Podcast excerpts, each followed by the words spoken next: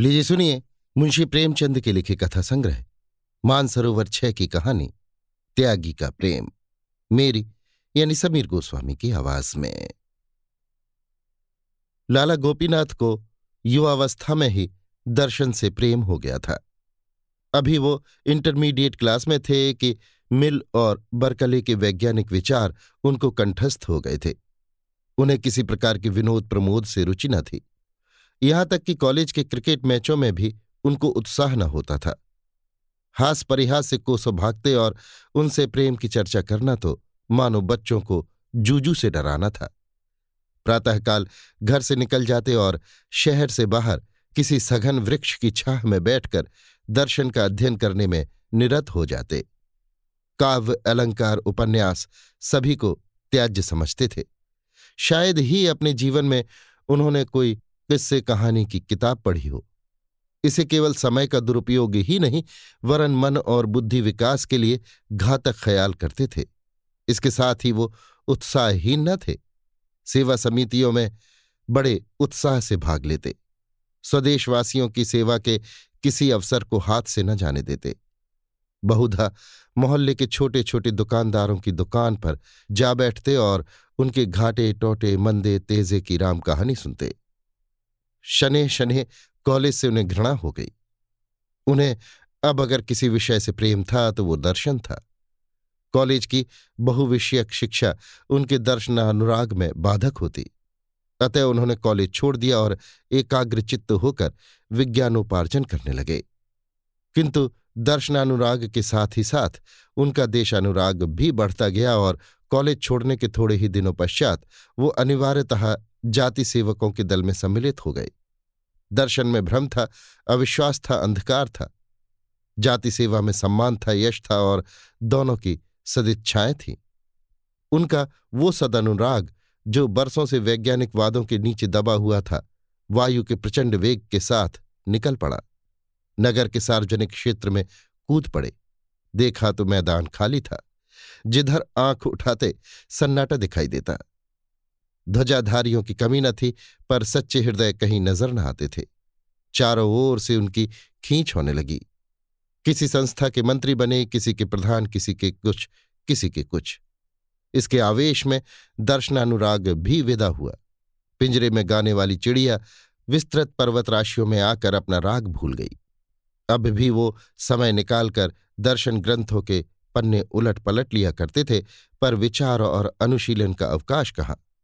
नित्य मन में ये संग्राम होता रहता कि किधर जाऊँ, इधर या उधर। विज्ञान अपनी ओर खींचता, देश अपनी ओर खींचता।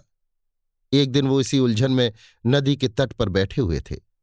जलधारा तट के दृश्यों और वायु के प्रतिकूल झोंकों की परवाह न करते हुए बड़े वेग के साथ अपने लक्ष्य की ओर बढ़ी चली जाती थी। पर लाला गोपीनाथ का ध्यान इस तरफ़ न था।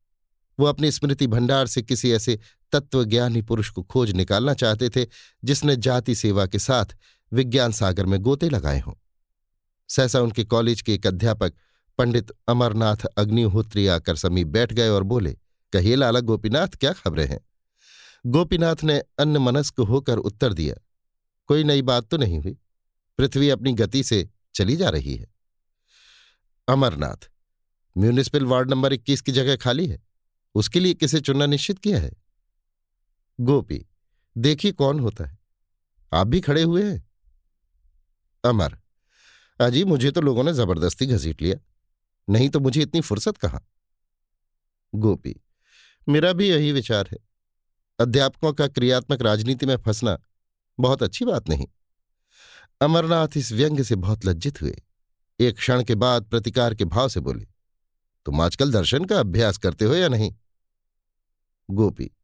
बहुत कम। इसी दुविधा में पड़ा हुआ हूँ कि राष्ट्रीय सेवा का मार्ग ग्रहण करूँ या सत्य की खोज में जीवन व्यतीत करूँ।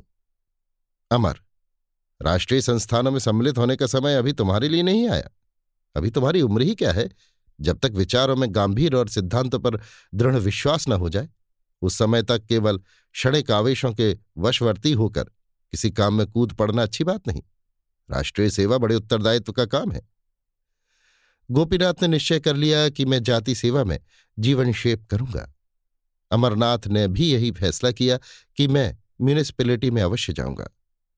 दोनों का परस्पर विरोध उन्हें कर्म क्षेत्र की ओर खींच ले गया। गोपीनाथ की साख पहले ही से जम गई थी। घर के धनी थे, शक्कर और सोने चांदी की दलाली होती थी। व्यापारियों में उनके पिता का बड़ा मान था। गोपीनाथ के दो बड़े भाई थे, वो भी दलाली करते थे।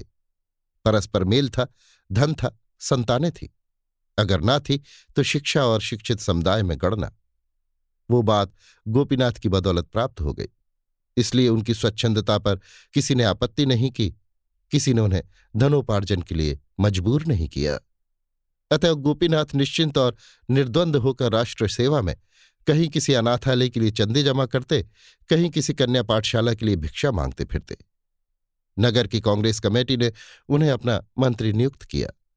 उस समय तक कांग्रेस ने कर्मक्षेत्र में पदार्पण नहीं किया था। उनकी कार्यशीलता ने इस जीर्ण संस्था का मानो पुनरुद्धार कर दिया। वो प्रातः से संध्या और बहुधा पहर रात तक इन्हीं कामों में लिप्त रहते थे। चंदे का रजिस्टर हाथ में लिए उन्हें नित्य प्रति साँझ सवेरे अमीरों और रईसों के द्वार पर खड़े देखना एक साधारण दृश्य था। धीरे धीरे कितने ही युवक उनके भक्त हो गए। लोग कहते कितना निस्वार्थ, कितना आदर्शवादी त्यागी जात का सेवक है। कौन सुबह से शाम तक निस्वार्थ भाव से केवल जनता का उपकार करने के लिए यों दौड़ धूप करेगा? उनका आत्मोत्सर्ग प्रायः द्वेशियों को भी अनुरक्त कर देता था। उन्हें बहुधा रईसों की अभद्रता, असज्जनता, यहाँ तक कि उनके कटु शब्द भी सहने पड़ते थे। उन्हें अब विदित हो गया था कि जाति सेवा बड़े अंशों तक केवल चंदे मांगना है। इसके लिए धनिकों की दरबारदारी या दूसरे शब्दों में खुशामद भी करनी पड़ती थी। दर्शन के उस गौरवयुक्त अध्ययन और इस दान लोलुपता में कितना अंतर था।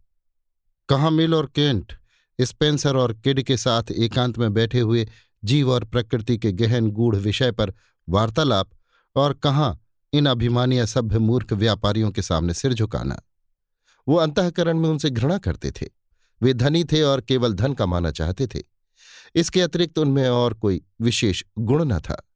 उनमें अधिकांश ऐसे थे जिन्होंने कपट व्यवहार से धनोपार्जन किया था, पर गोपीनाथ के लिए वे सभी पूज्य थे, क्योंकि उन्हीं की कृपा दृष्टि पर उनकी राष्ट्र सेवा अवलंबित थी।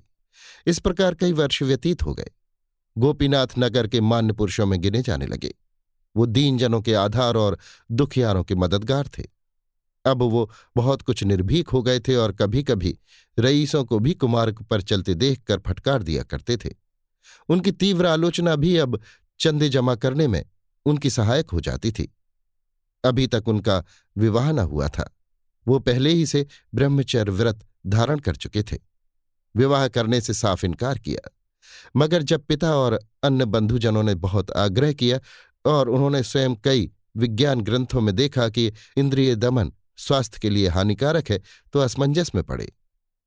कई हफ़्ते सोचते हो गए और वो मन में कोई बात पक्की न कर सके। स्वार्थ और परमार्थ में संघर्ष हो रहा था। विवाह का अर्थ था अपनी उदारता की हत्या करना, अपने विस्तृत हृदय को संकुचित करना, ना कि राष्ट्र के लिए जीना। वो अब इतने ऊँचे आदर्श का त्याग करना निंद और उपहासजनक समझते थे। इसके अतिरिक्त अब वो अनेक कारणों से अपने को पारिवारिक जीवन के अयोग्य पाते थे। जीविका के लिए जिस उद्योगशीलता, जिस अनवरत परिश्रम और जिस मनोवृत्ति की आवश्यकता है, वो उनमें न रही थी। जात सेवा में भी उद्योगशीलता और अध्यवसाय की कम ज़रूरत न थी, लेकिन उसमें आत्मगौरव का हनन न होता था। परोपकार के लिए भिक्षा मांगना दान है, अपने लिए पान का बीड़ा भी भिक्षा है। स्वभाव में एक प्रकार की स्वच्छंदता आ गई थी। इन त्रुटियों पर पर्दा डालने के लिए जाति सेवा का बहाना बहुत अच्छा था। एक दिन वो सैर करने जा रहे थे कि रास्ते में अध्यापक अमरनाथ से मुलाकात हो गई। ये महाशय अब म्यूनिसिपल बोर्ड के मंत्री हो गए थे और आजकल इस दुविधा में पड़े हुए थे कि शहर में मादक वस्तुओं के बेचने का ठीका लूँ या न लूँ। लाभ बहुत था, पर बदनामी भी कम न थी। अभी तक कुछ निश्चय न कर सके थे।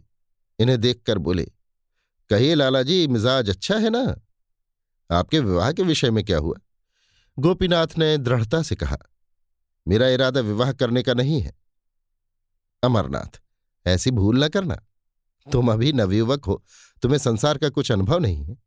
मैंने ऐसी कितनी मिसालें देखी हैं, जहाँ अविवाहित रहने से लाभ के बदले हानि ही हुई है।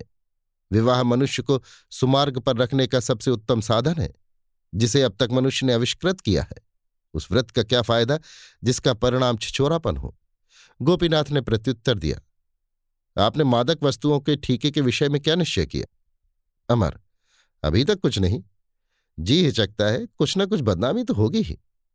गोपी, एक अध्यापक के लिए मैं इस पेशे को अपमान समझता हूँ। अमर, कोई पेशा खराब नहीं है, अगर ईमानदारी से किया जाए।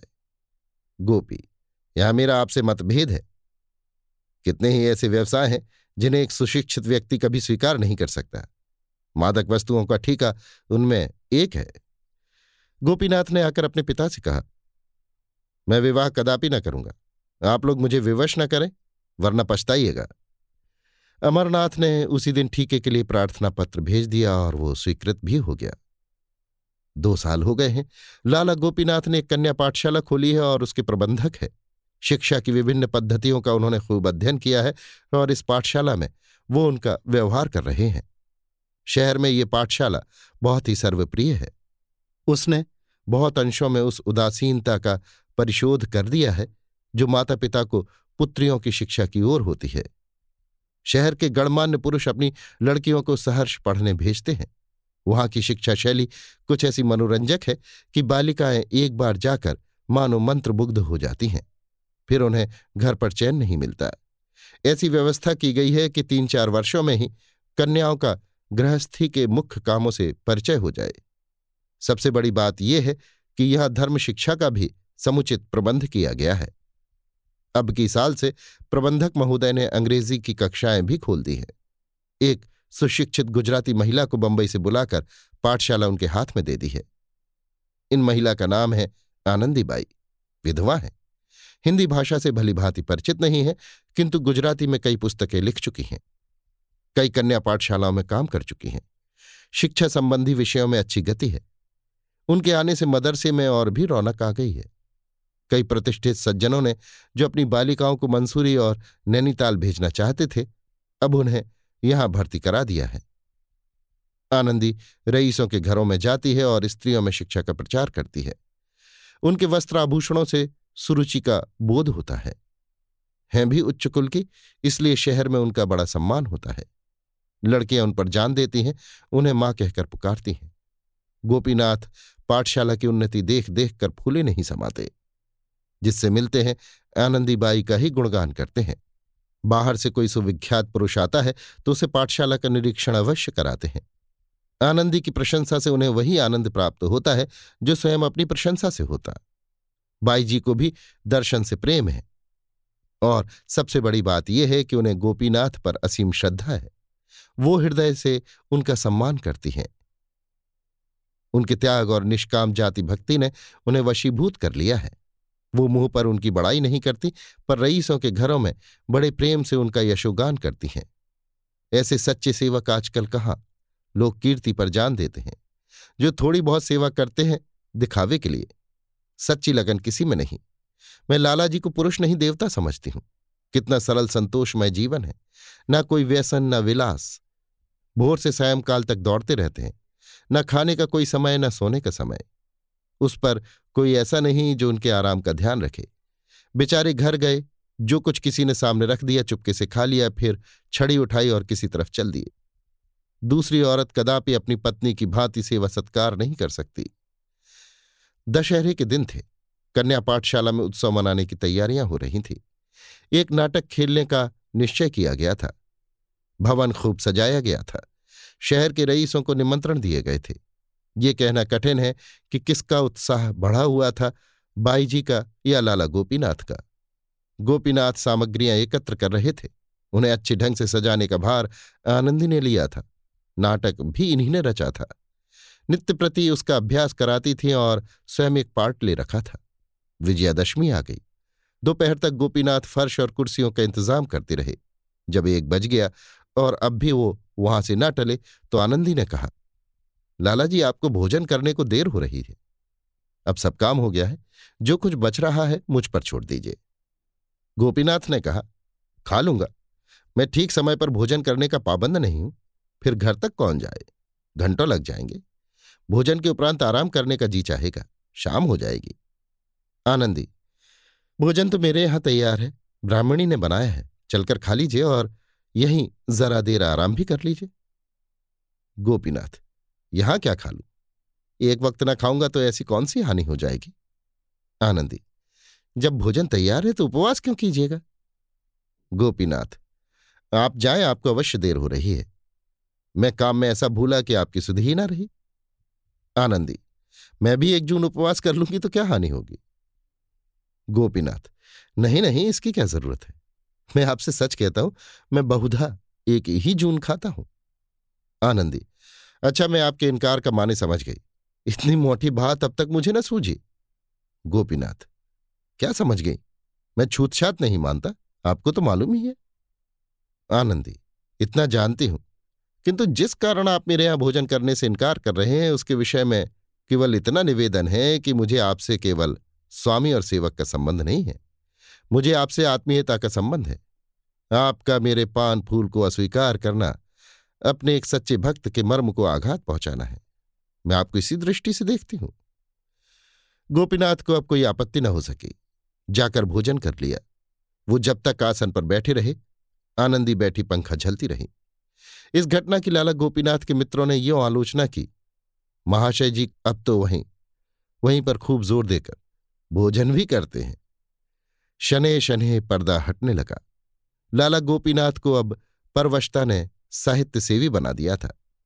घर से उन्हें आवश्यक सहायता मिल जाती थी, किंतु पत्र और पत्रिकाओं तथा अन्य अनेक कामों के लिए उन्हें घरवालों से कुछ मांगते हुए बहुत संकोच होता था। उनका आत्मसम्मान जरा जरा सी बातों के लिए भाइयों के सामने हाथ फैलाना अनुचित समझता था। वो अपनी जरूरतें आप पूरी करना चाहते थे। घर पर भाइयों के लड़के इतना कोलाहल मचाते कि उनका जी कुछ लिखने में न लगता। इसलिए जब उनकी कुछ लिखने की इच्छा होती तो बेखटके पाठशाला में चले जाते। आनंदीबाई वहीं रहती थी। वहाँ न कोई शोर था, न गुल। एकांत में काम करने में जी लगता। भोजन का समय आ जाता तो वहीं भोजन भी कर लेते। कुछ दिनों के बाद उन्हें बैठकर लिखने में कुछ असुविधा होने लगी। आँखें कमज़ोर हो गई थी। तो आनंदी ने लिखने का भार अपने सिर ले लिया। लाला साहब बोलते थे, आनंदी लिखती थी। गोपीनाथ की प्रेरणा से उन्होंने हिंदी सीखी थी और थोड़े ही दिनों में इतनी अभ्यस्त हो गई थी कि लिखने में जरा भी हिचक न होती। लिखते समय कभी कभी उन्हें ऐसे शब्द और मुहावरे सूझ जाते कि गोपीनाथ फड़क फड़क उठते, उनके लेख में जान सी पड़ जाती। वो कहते, यदि तुम स्वयं कुछ लिखो तो मुझसे बहुत अच्छा लिखोगी। मैं तो बेगारी करता हूँ। तुम्हें परमात्मा की ओर से ये शक्ति प्रदान हुई है। नगर के लाल बुझक्कड़ों में इस सहकारिता पर टीका टिप्पणियाँ होने लगीं। पर विद्वजन अपनी आत्मा की शुचिता के सामने ईर्ष्या के व्यंग्य की कब परवाह करते हैं। आनंदी कहती, ये तो संसार है, जिसके मन में आए कहे, पर मैं उस पुरुष का निरादर नहीं कर सकती, जिस पर मेरी श्रद्धा है। पर गोपीनाथ इतने निर्भीक न थे। उनकी सुकीर्ति का आधार लोकमत था। वो उसकी भर्त्सना न कर सकते थे। इसलिए वो दिन के बदले रात को रचना करने लगे। पाठशाला में इस समय कोई देखने वाला न होता था। रात की नीरवता में खूब जी लगता, आराम कुर्सी पर लेट जाते। आनंदी मेज के सामने कलम हाथ में लिए उनकी ओर देखा करती, जो कुछ उनके मुख से निकलता तुरंत लिख लेती। उनकी आँखों से विनय और शील श्रद्धा और प्रेम की किरण सी निकलती हुई जान पड़ती। गोपीनाथ जब किसी भाव को मन में व्यक्त करने के बाद आनंद की ओर ताकते कि वो लिखने के लिए तैयार हैं या नहीं तो दोनों व्यक्तियों की निगाहें मिलती और आप ही झुक जाती। गोपीनाथ को इस तरह काम करने की ऐसी आदत पड़ती जाती थी कि जब किसी कार्यवश यहाँ आने का अवसर न मिलता तो वो विकल हो जाते थे। आनंदी से मिलने के पहले गोपीनाथ को स्त्रियों का कुछ जो ज्ञान था, वो केवल पुस्तकों पर अवलंबित था। स्त्रियों के विषय में प्राचीन और अर्वाचीन, प्राच्य और पाश्चात्य सभी विद्वानों का एक ही मत था। ये मायावी आत्मिक उन्नति की बाधक परमार्थ की विरोधनी वृत्तियों को कुमार्ग की ओर ले जाने वाली हृदय को संकीर्ण बनाने वाली होती हैं। इन्हीं कारणों से उन्होंने इस मायावी जाति से अलग रहना ही श्रेयस्कर समझा था। किंतु अब अनुभव बतला रहा था कि स्त्रियाँ सन्मार्ग की ओर भी ले जा सकती हैं। उनमें सद्गुण भी हो सकते हैं। वे कर्तव्य और सेवा के भावों को जागृत भी कर सकती हैं। तब उनके मन में प्रश्न उठता कि यदि आनंदी से मेरा विवाह होता तो मुझे क्या आपत्ति हो सकती थी? उसके साथ तो मेरा जीवन बड़े आनंद से कट जाता। एक दिन वो आनंदी के यहाँ गए तो सिर में दर्द हो रहा था। कुछ लिखने की इच्छा न हुई। आनंदी को इसका कारण मालूम हुआ तो उसने उनके सिर में धीरे धीरे तेल मलना शुरू किया। गोपीनाथ को उस समय अलौकिक सुख मिल रहा था। मन में प्रेम की तरंगे उठ रही थी। नेत्र मुखबाणी सभी प्रेम में पगे जाते थे। उस दिन से उन्होंने आनंदी के यहाँ आना छोड़ दिया। एक सप्ताह बीत गया और ना आए। आनंदी ने लिखा, आपसे पाठशाला संबंधी कई विषयों में राय लेनी है। अवश्य आइए। तब भी न गए। उसने फिर लिखा, मालूम होता है आप मुझसे नाराज़ हैं। मैंने जानबूझकर तो कोई ऐसा काम नहीं किया, लेकिन यदि वास्तव में आप नाराज़ हैं तो मैं यहाँ रहना उचित नहीं समझती। अगर आप अब भी ना आएँगे तो मैं द्वितीय अध्यापिका को चार्ज देकर चली जाऊँगी। गोपीनाथ पर इस धमकी का भी कुछ असर न हुआ। अब भी न गए। अंत में दो महीने तक खिंचे रहने के बाद उन्हें ज्ञात हुआ कि आनंदी बीमार है और दो दिन से पाठशाला नहीं आ सकी। तब वो किसी तर्क या युक्ति से अपने को न रोक सके। पाठशाला में आए और कुछ झिझकते, सकुचाते आनंदी के कमरे में कदम रखा। देखा तो चुपचाप पड़ी हुई थी। मुख पीला था, शरीर घुल गया था। उसने उनकी ओर दया प्रार्थी नेत्रों से देखा। उठना चाहा पर अशक्ति ने उठने न दिया। गोपीनाथ ने आर्द्र कंठ से कहा, लेटी रहो लेटी रहो, उठने की ज़रूरत नहीं। मैं बैठ जाता हूँ। डॉक्टर साहब आए थे? मिश्राइन ने कहा, जी हाँ, दो बार आए थे, दवा दे गए हैं। गोपीनाथ ने नुस्खा देखा। डॉक्टरी का साधारण ज्ञान था। नुस्खे से ज्ञात हुआ हृदय रोग है। औषधियाँ सभी पुष्टिकर और बलवर्धक थी। आनंदी की ओर फिर देखा, उसकी आँखों से अश्रुधारा बह रही थी। उनका गला भी भर आया। हृदय महसूसने लगा। गदगद होकर बोले, आनंदी, तुमने मुझे पहले इसकी सूचना न दी, नहीं तो रोग इतना न बढ़ने पाता। आनंदी, कोई बात नहीं, अच्छी हो जाऊँगी, जल्दी ही अच्छी हो जाऊँगी, मर भी जाऊँगी तो कौन रोने वाला बैठा हुआ है? ये कहते कहते वो फूट फूट कर रोने लगी। गोपीनाथ दार्शनिक थे, पर अभी तक उनके मन के कोमल भाव शिथिल न हुए थे। कंपित स्वर से बोले, आनंदी संसार में कम से कम एक ऐसा आदमी है जो तुम्हारे लिए अपने प्राण तक दे देगा। ये कहते कहते वो रुक गए। उन्हें अपने शब्द और भाव कुछ भद्दे और उच्छृंखल से जान पड़े। अपने मनोभावों को प्रकट करने के लिए वो इन सारहीन शब्दों की अपेक्षा कहीं अधिक काव्यमय, रसपूर्ण, अनुरक्त शब्दों का व्यवहार करना चाहते थे, पर वो इस वक्त याद न पड़े। आनंदी ने पुलकित होकर कहा, दो महीने किस पर छोड़ दिया था? गोपीनाथ। इन दो महीनों में मेरी जो दशा थी, वो मैं ही जानता हूँ। यही समझ लो कि मैंने आत्महत्या नहीं की। यही बड़ा आश्चर्य है। मैंने न समझा था कि अपने व्रत पर स्थिर रहना मेरे लिए इतना कठिन हो जाएगा। आनंदी ने गोपीनाथ का हाथ धीरे से अपने हाथ में लेकर कहा, अब तो कभी इतनी कठोरता न कीजिएगा। गोपीनाथ, सचिंत होकर, अंत क्या है? आनंदी, कुछ भी हो। गोपी कुछ भी हो, अपमान, निंदा, उपहास आत्मवेदना आनंदी। कुछ भी हो, मैं सब कुछ सह सकती हूँ और आपको भी मेरे हेतु सहना पड़ेगा। गोपीनाथ, आनंदी, मैं अपने को प्रेम पर बलिदान कर सकता हूँ, लेकिन अपने नाम को नहीं। इस नाम को अकलंकित रखकर मैं समाज की बहुत कुछ सेवा कर सकता हूँ। आनंदी, ना कीजिए। आपने सब कुछ त्याग कर ये कीर्ति लाभ की है। मैं आपके यश को नहीं मिटाना चाहती। गोपीनाथ का हाथ हृदय स्थल पर रखकर, इसको चाहती हूँ। इससे अधिक त्याग की आकांक्षा नहीं रखती। गोपीनाथ, दोनों बातें एक साथ संभव हैं? आनंदी, संभव है। मेरे लिए संभव है। मैं प्रेम पर अपनी आत्मा को भी नौछावर कर सकती हूँ। इसके पश्चात लाला गोपीनाथ ने आनंदी की बुराई करनी शुरू की। मित्रों से कहते उनका जी अब काम में नहीं लगता। पहले किसी तंदेही नहीं है। किसी से कहते, उनका जी अब यहाँ से उचाट हो गया है। अपने घर जाना चाहती हैं। उनकी इच्छा है कि मुझे प्रतिवर्ष तरक्की मिला करे और उसकी यहाँ गुंजाइश नहीं।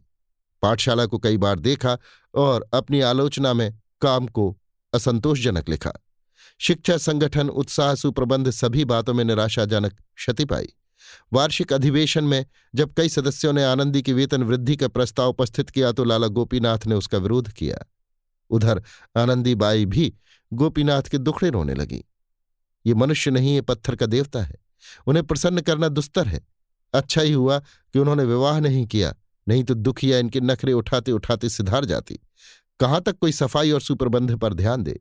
दीवार पर एक धब्बा भी पड़ गया, किसी कोने खुतरे में एक जाला भी लग गया। बरामदों में कागज़ का एक टुकड़ा भी पड़ा मिल गया तो आपके तेवर बदल जाते हैं। दो साल मैंने ज्यो त्यों करके निभाहा, लेकिन देखती हूँ तो लाला साहब की निगाह दिनों दिन कड़ी होती जाती है। ऐसी दशा में मैं यहाँ अधिक नहीं ठहर सकती। मेरे लिए नौकरी में कल्याण नहीं है। जब जी चाहेगा, उठ खड़ी होंगी। यहाँ आप लोगों से मेल मोहब्बत हो गई है। कन्याओं से ऐसा प्यार हो गया है कि छोड़कर जाने को जी नहीं चाहता। आश्चर्य था कि किसी और को पाठशाला की दशा में अवनति न दिखती थी, वरन हालत पहले से अच्छी थी। एक दिन पंडित अमरनाथ की लालाजी से भेंट हो गई। उन्होंने पूछा, कहिए, पाठशाला खूब चल रही है ना? गोपीनाथ, कुछ न पूछिए दिनों दिन दशा गिरती जाती है। अमर, आनंदीबाई की ओर से ढील है क्या? गोपी, जी हाँ सरासर। अब काम करने में उनका जी नहीं लगता। बैठी हुई योग और ज्ञान के ग्रंथ पढ़ा करती हैं। कुछ कहता हूँ तो कहती हैं। मैं अब इससे और अधिक कुछ नहीं कर सकती। कुछ परलोक की भी चिंता करूँ कि चौबीसों घंटे पेट के धंधों में ही लगी रहूँ। पेट के लिए पाँच घंटे बहुत है। पहले कुछ दिनों तक बारह घंटे करती, पर वही दशा स्थायी नहीं रह सकती थी। यहाँ आकर मैंने स्वास्थ्य खो दिया। एक बार कठिन रोगग्रस्त हो गई। क्या कमेटी ने मेरे दवा दर्पण का खर्च दे दिया? कोई बात पूछने भी आया? फिर अपनी जान क्यों दू? सुनाए घरों में मेरी बदगोई भी क्या करती हैं? अमरनाथ मार्मिक भाव से बोले, ये बातें मुझे पहले ही से मालूम थी। दो साल गुजर गए। रात का समय था। कन्या पाठशाला के ऊपर वाले कमरे में लाला गोपीनाथ मेज के सामने कुर्सी पर बैठे हुए थे। सामने आनंदी कोच पर लेटी हुई थी। मुख बहुत मिलान हो रहा था। कई मिनट तक दोनों विचार में मग्न थे। अंत में गोपीनाथ बोले, मैंने पहले ही महीने में तुमसे कहा था कि मथुरा चली जाओ। आनंदी वहाँ दस महीने क्यों कर रहती? मेरे पास इतने रुपए कहाँ थे और न तुम्ही ने कोई प्रबंध करने का आश्वासन दिया। मैंने सोचा तीन चार महीने यहाँ और रहूँ, तब तक किफायत करके कुछ बचा लूँगी। तुम्हारी किताब से भी कुछ मिल जाएँगे, तब मथुरा चली जाऊँगी। मगर यह क्या मालूम था कि बीमारी भी इसी अवसर की ताक में बैठी हुई है। मेरी दशा दो चार दिन के लिए भी संभली और मैं चली। इस दशा में तो मेरे लिए यात्रा करना असंभव है। गोपीनाथ मुझे भय है कि कहीं बीमारी तूल न खींचे। संग्रहणी असाध्य रोग है।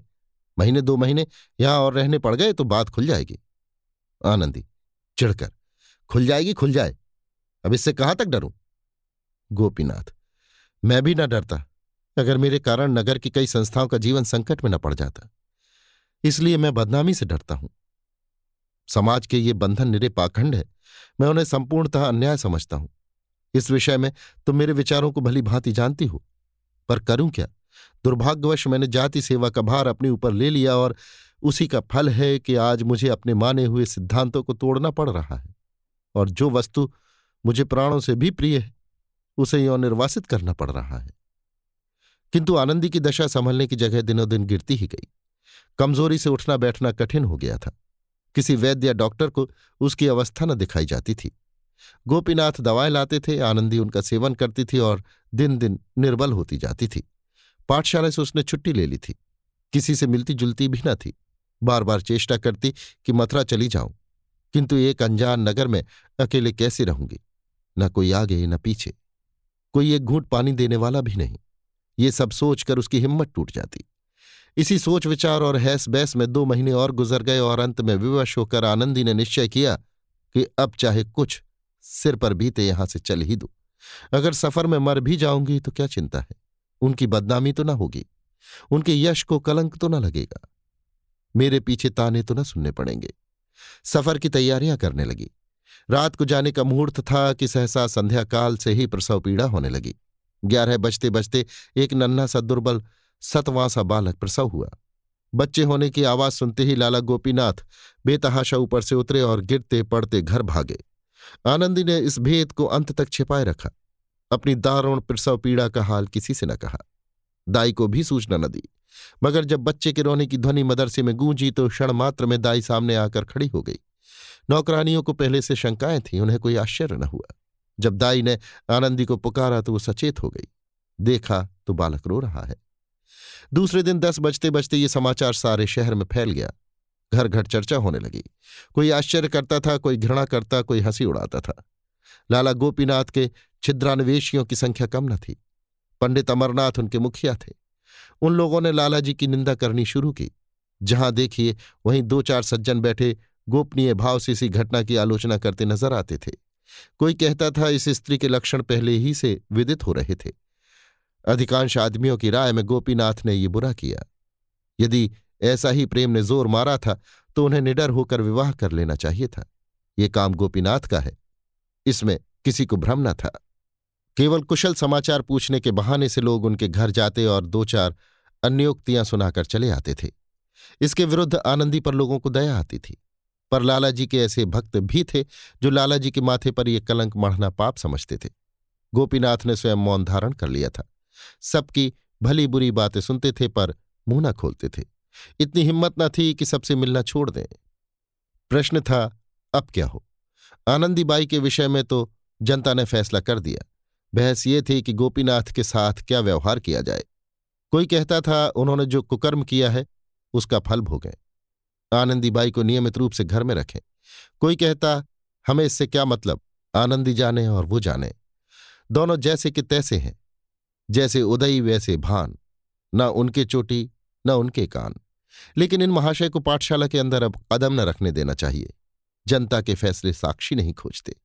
अनुमान ही उनके लिए सबसे बड़ी गवाही है। लेकिन पंडित अमरनाथ और उनकी गोष्ठी के लोग गोपीनाथ को इतने सस्ते न छोड़ना चाहते थे। उन्हें गोपीनाथ से पुराना द्वेष था।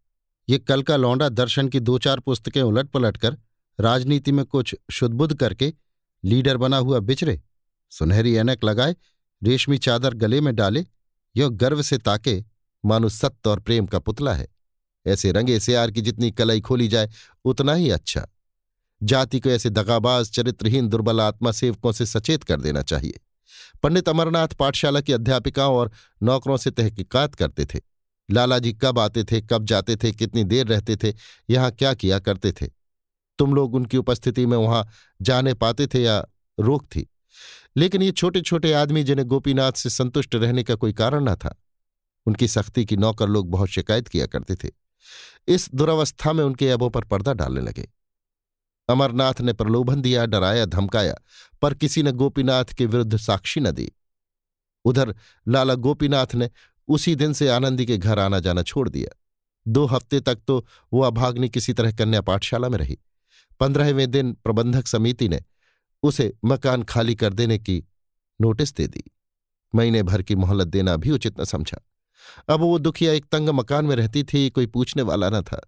बच्चा कमज़ोर, खुद बीमार, कोई आगे न पीछे, न कोई दुख का संगी, न साथी। शिशु को गोद में लिए दिन के दिन बेदाना पानी पड़ी रहती थी। एक बुढ़िया मेहरी मिल गई थी, जो बर्तन धोकर चली जाती थी। कभी कभी शिशु को छाती से लगाए, रात की रात रह जाती, पर धन्य है उसके धैर्य और संतोष को। लाला गोपीनाथ से न मुँह में शिकायत थी, न दिल में। सोचती, इन परिस्थितियों में उन्हें मुझसे परामुख ही रहना चाहिए। इसके अतिरिक्त और उपाय नहीं है। उनके बदनाम होने से नगर में कितनी बड़ी हानि होती। सभी उन पर संदेह करते हैं, पर किसी को ये साहस तो नहीं हो सकता कि उनके विपक्ष में कोई प्रमाण दे सके। ये सोचते हुए उसने स्वामी अभेदानंद की एक पुस्तक उठाई और उसके एक अध्याय का अनुवाद करने लगी। अब उसकी जीविका का एकमात्र यही आधार था। सहसा धीरे से किसी ने द्वार खटखटाया। वो चौंक पड़ी। लाला गोपीनाथ की आवाज़ मालूम हुई। उसने तुरंत द्वार खोल दिया। गोपीनाथ आकर खड़े हो गए और सोते हुए बालक को प्यार से देखकर बोले, आनंदी, मैं तुम्हें मुँह दिखाने लायक नहीं हूँ। मैं अपनी भीरुता और नैतिक दुर्बलता पर अत्यंत लज्जित हूँ। यद्यपि मैं जानता हूँ कि मेरी बदनामी जो कुछ होनी थी वो हो चुकी। मेरे नाम से चलने वाली संस्थाओं को जो हानि पहुंचनी थी पहुँच चुकी। अब असंभव है कि मैं जनता को अपना मुँह फिर दिखाऊँ और ना वो मुझ पर विश्वास ही कर सकती है। इतना जानते हुए भी मुझमें इतना साहस नहीं है कि अपने कुकृत्य का भार सिर ले लूँ। मैं पहले सामाजिक शासन की रत्ती भर परवाह न करता, पर अब पग पग पर उसके भय से मेरे प्राण तक कांपने लगते हैं। धिक्कार है मुझ पर कि तुम्हारे ऊपर ऐसी विपत्तियाँ पड़ी। लोक निंदा, रोग, शोक, निर्धनता, सभी का सामना करना पड़ा और मैं यो अलग अलग रहा, मानो मुझसे कोई प्रयोजन नहीं है। पर मेरा हृदय ही जानता है कि उसको कितनी पीड़ा होती थी, कितनी ही बार आने का निश्चय किया और फिर हिम्मत हार गया। अब मुझे विदित हो गया कि मेरी सारी दार्शनिकता केवल हाथी के दांत थी। मुझमें क्रिया शक्ति नहीं है, लेकिन इसके साथ ही तुमसे अलग रहना मेरे लिए असह है। तुमसे दूर रहकर मैं ज़िंदा नहीं रह सकता। मेरे प्यारे बच्चे को देखने के लिए मैं कितनी ही बार लालायत हो गया। पर यह आशा कैसे करूँ कि मेरी चरित्रहीनता का ऐसा प्रत्यक्ष प्रमाण पाने के बाद तुम्हें मुझसे घृणा न हो गई होगी? आनंदी, स्वामी, आपके मन में ऐसी बातों का आना मुझ पर घोर अन्याय है। मैं ऐसी बुद्धिहीन नहीं हूँ कि केवल अपने स्वार्थ के लिए आपको कलंकित करूँ। मैं आपको अपना इष्टदेव समझती हूँ और सदैव समझूँगी। मैं भी अब आपके वियोग दुख को नहीं सह सकती। कभी कभी आपके दर्शन पाती रहूँ, यही जीवन की सबसे बड़ी अभिलाषा है। इस घटना को पंद्रह वर्ष बीत गए हैं। लाला गोपीनाथ नित्य बारह बजे रात को आनंदी के साथ बैठे हुए नज़र आते हैं। वो नाम पर मरते हैं, आनंदी प्रेम पर। बदनाम दोनों हैं, लेकिन आनंदी के साथ लोगों की सहानुभूति है। गोपीनाथ सबकी निगाह से गिर गए हैं। हाँ, उनके कुछ आत्मीय गण इस घटना को केवल मानुषीय समझकर अब भी उनका सम्मान करते हैं। किंतु जनता इतनी सहिष्णु नहीं है। अभी आप सुन रहे थे मुंशी प्रेमचंद के लिखे कथा संग्रह, मानसरोवर छह की कहानी, त्यागी का प्रेम, मेरी यानी समीर गोस्वामी की आवाज़ में।